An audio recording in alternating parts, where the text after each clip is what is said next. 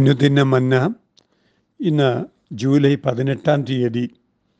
യശ്യപ്രവാചകന്റെ പുസ്തകം നാൽപ്പത്തി ഒൻപതാം അധ്യായം ഒന്ന് മുതൽ ഏഴ് വരെയുള്ള വചനം ഇന്ന് വായിച്ച് ധ്യാനിക്കുന്നു. ദ്വീപുകളെ എന്റെ വാക്ക് കേൾപ്പിൻ ദൂരത്തുള്ള വംശങ്ങളെ ശ്രദ്ധിപ്പിൻ. യഹോവ എന്നെ ഗർഭം മുതൽ വിളിച്ചു. എന്റെ അമ്മയുടെ ഉദരത്തിലിരിക്കയിൽ തന്നെ എന്റെ പേര് പ്രസ്താവിച്ചിരിക്കുന്നു. അവൻ എന്റെ വായെ മൂർച്ചയുള്ള വാൾ പോലെയാക്കി തന്റെ കൈയുടെ നിഴലിൽ എന്നെ ഒളിപ്പിച്ചു.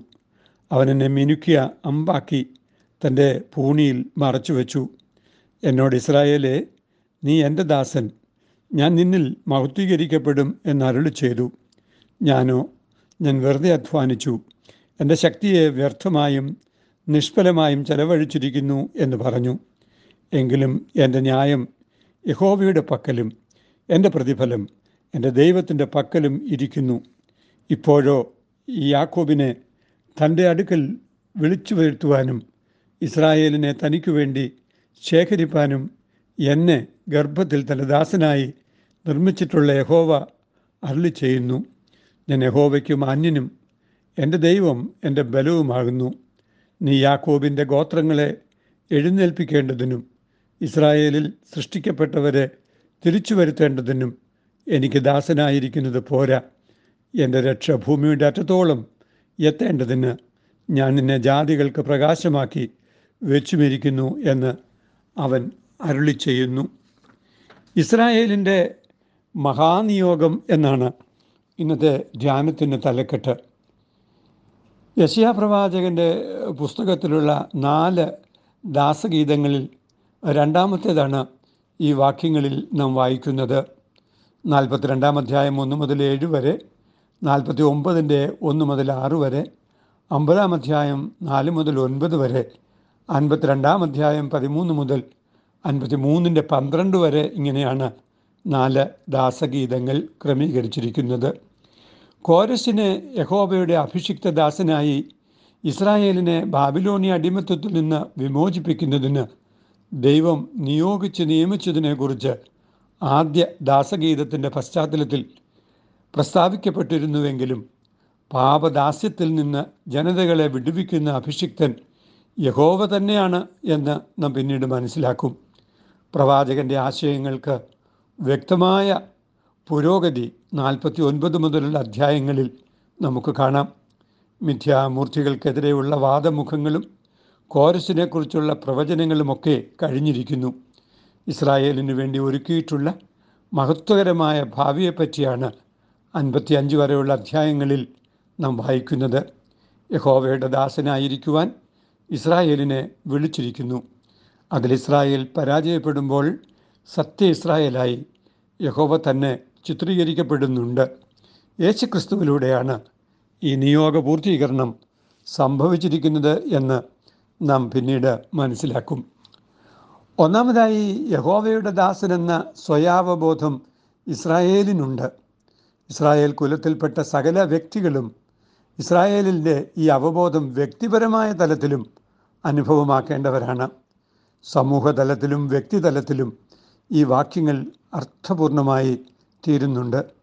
ദൂരത്തുള്ള വംശങ്ങളും സമുദ്രതീരങ്ങളിലുള്ള ദ്വീപുകളും യഹോവയുടെ വചനങ്ങളെ ശ്രദ്ധിക്കണം. ഇസ്രായേലിന്റെ സ്വയാവബോധം ഇവിടെ വ്യക്തമാക്കപ്പെടുകയാണ്. ഗർഭം മുതൽ യഹോവ വിളിച്ചിരിക്കുന്ന ഇസ്രായേലിന്റെ രൂപീകരണം വ്യക്തമായ ദൈവിക ലക്ഷ്യങ്ങളോടുകൂടെ ആയിരുന്നു. ഈ അവബോധം ഇസ്രായേലിൽ ദൈവദാസരായി ശുശ്രൂഷ ചെയ്ത ഇരമ്യാവിനും പിന്നീട് പുതിയ നിയമത്തിൽ പൗലൂസിനും ഉണ്ടായിരുന്നതായി നാം മനസ്സിലാക്കുന്നു. ഗർഭത്തിൽ ഇരിക്കെ തന്നെ യഹോവ പേരുച്ചരിച്ചിരിക്കുന്നു എന്നാൽ യഹോവയ്ക്ക് ഇസ്രായേലിന്റെ മേലും അവന്റെ അഭിഷിക്തരുടെ മേലും പ്രത്യേക ഉടമാവകാശമുണ്ട് എന്നാണ് അർത്ഥം. പേര് വിളിക്കുന്നത് ഉടമാവകാശമുള്ള പിതാവാണ്. ഗർഭം മുതൽ അറിഞ്ഞവനും വിളിച്ചവനുമായ യഹോവ ആ ദൗത്യ നിർവഹണത്തിനുള്ള ശക്തിയും പകർന്നു തന്നിരിക്കുന്നു. വായെ മൂർച്ചയുള്ള വാൾ പോലെയാക്കി മിനുക്കി വച്ചിരിക്കുന്ന അസ്ത്രം പോലെ ഉപയോഗയോഗ്യമാക്കി യഹോവ തന്നെ സൂക്ഷിച്ചിരിക്കുകയാണ്. തന്റെ കൈയുടെ നിഴലിൻ കീഴിൽ ഒളിപ്പിച്ചിരിക്കുന്നു എന്നത് യഹോവയുടെ ദാസൻ യഹോവയിൽ നിന്നും അനുഭവിക്കുന്ന സംരക്ഷണത്തെയാണ് സൂചിപ്പിക്കുന്നത്. ശക്തീകരിച്ച് സംഭരി സംരക്ഷിച്ച് സൂക്ഷിക്കുന്ന യഹോവ ഇസ്രായേലിന്റെ ഭാവി മഹത്വത്തെക്കുറിച്ച് സൂചിപ്പിച്ചിരിക്കുന്നു. ഞാൻ നിന്നിൽ മഹത്വീകരിക്കപ്പെടും എന്ന വാഗ്ദാനമാണ് യഹോവയുടെ ദാസനായ ഇസ്രായേലിനും യഹോവയുടെ അഭിഷിക്തന്മാർക്കും ലഭിച്ചിരിക്കുന്നത് എന്ന് നാം മനസ്സിലാക്കുകയാണ്. ഗർഭം മുതൽ നമ്മെ രൂപീകരിക്കുകയും പേര് ചൊല്ലി വിളിക്കുകയും ശക്തീകരിക്കുകയും സന്ധാരണം നൽകുകയും ബലപ്പെടുത്തുകയും ശക്തിപ്പെടുത്തുകയും ചെയ്യുന്ന ദൈവം നമ്മിലൂടെ താൻ മഹത്വീകരിക്കപ്പെടുവാൻ ആഗ്രഹിക്കുന്നു എന്നുള്ള തിരിച്ചറിവ് ഓരോ വിശ്വാസിക്കും ഉണ്ടാകേണ്ടതാണ് എന്ന് ഈ വചനം നമ്മെ പഠിപ്പിക്കുന്നു. രണ്ടാമതായി ഇസ്രായേലിനുണ്ടായി വന്ന ഫലശൂന്യതാ ബോധം അഥവാ ഫ്രൂട്ട്ലെസ്നെസ് അതിജീവിക്കുവാനുള്ള ദൈവദർശനവും യഹോവ ഇവിടെ പകർന്നിരിക്കുന്നു. ദൈവ വഴികളുടെ പ്രായോഗികത സാധാരണ ലോക മനസാക്ഷിക്ക് ചേരാത്തതും പ്രയോജനരഹിതവുമെന്ന് തോന്നിപ്പോകാവുന്ന സന്ദർഭങ്ങൾ സാധാരണമാണ്. ഞാൻ വെറുതെ അധ്വാനിച്ചു. എന്റെ ശക്തിയെ വ്യർത്ഥമായും നിഷ്ഫലമായും ചെലവഴിച്ചിരിക്കുന്നുവെന്ന് പറഞ്ഞു പോകുന്ന നിയോഗ നിരാശാ സന്ദർഭങ്ങൾ ഉണ്ടായി വന്നേക്കാം. എന്നാൽ അത്തരം സന്ദർഭങ്ങളിൽ വീണ്ടും ദൈവശബ്ദം കേൾക്കുന്നത് നിയോഗങ്ങളിൽ പുനർ അർപ്പണം ചെയ്യുവാൻ സഹായകരമായി തീരും. എന്റെ ന്യായം യഹോവയുടെ പക്കലും എന്റെ പ്രതിഫലം എന്റെ ദൈവത്തിന്റെ പക്കലും ഇരിക്കുന്നുവെന്ന ആത്മപരിശോധനയിൽ ആത്മഗതം ചെയ്യാൻ കഴിയുന്നത് അനുഗ്രഹമാണ്. ദൈവ വഴികളിൽ നിന്നും മാറിപ്പോകാതെ നടക്കുന്നവർക്ക് ദൈവിക പ്രതിഫലമുണ്ട്. യഹോവയ്ക്ക് മാന്യനും ദൈവം ബലമായിരിക്കുന്നവനുമായി സ്വയം സൂക്ഷിക്കുവാൻ അഭിഷിക്തന് സാധിക്കേണ്ടതുണ്ട്. ദൈവം തിരഞ്ഞെടുത്ത അഭിഷിക്തന്മാർക്ക് ഈ നിശ്ചയവും ബോധ്യവും അനിവാര്യമാണല്ലോ. യഹോവയുടെ പർവതത്തിൽ കയറുന്നത് വെടിപ്പുള്ള കൈയും നിഷ്കളങ്ക ഹൃദയവും ഉള്ളവരാണ് നിരന്തരമായ ശുദ്ധീകരണത്തിലൂടെ ദൈവവഴികളിൽ പുനരർപ്പണം ചെയ്യുവാൻ യഹോവയുടെ അഭിഷിക്തർ ശ്രദ്ധിക്കേണ്ടതുണ്ട്. അവർക്ക് നേരിടുന്ന നിരാശാബോധങ്ങളിൽ ദൈവശബ്ദം വീണ്ടും കേട്ട് തങ്ങളെ തന്നെ പുതുക്കുവാൻ ദൈവമക്കൾക്കെന്നും സാധിക്കേണ്ടതാണ്. മൂന്നാമതായി യഹോവയുടെ ദാസനായ ഇസ്രായേലിന് നൽകിയിരിക്കുന്ന മഹാനിയോഗം ഈ വാക്യങ്ങളിൽ വ്യക്തമാക്കപ്പെടുന്നുണ്ട്.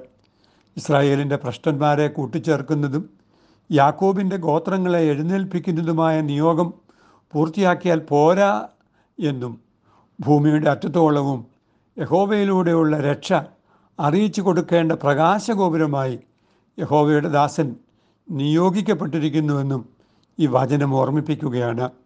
സർവ നിന്ദിതനും ജാതിക്ക് വെറുപ്പുള്ളവനും അധിപതികൾക്ക് ദാസനെന്ന് കാണപ്പെടുന്നവനുമായ യഹോവയുടെ ദാസൻ യഥാർത്ഥത്തിൽ വിമോചകനും വീണ്ടെടുപ്പുകാരനുമായി തീരുന്ന പരിണാമമാണ് ഈ വചനത്തിൽ നാം വായിച്ചെടുക്കുന്നത്.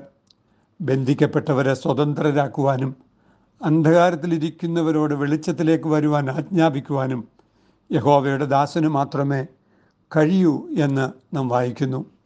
കർത്താവായ യേശുവിലൂടെയാണ് ഈ സഹനദാസൻ പൂർണമായും വെളിപ്പെട്ടു വന്നത് എന്ന് നാം തിരിച്ചറിയുക.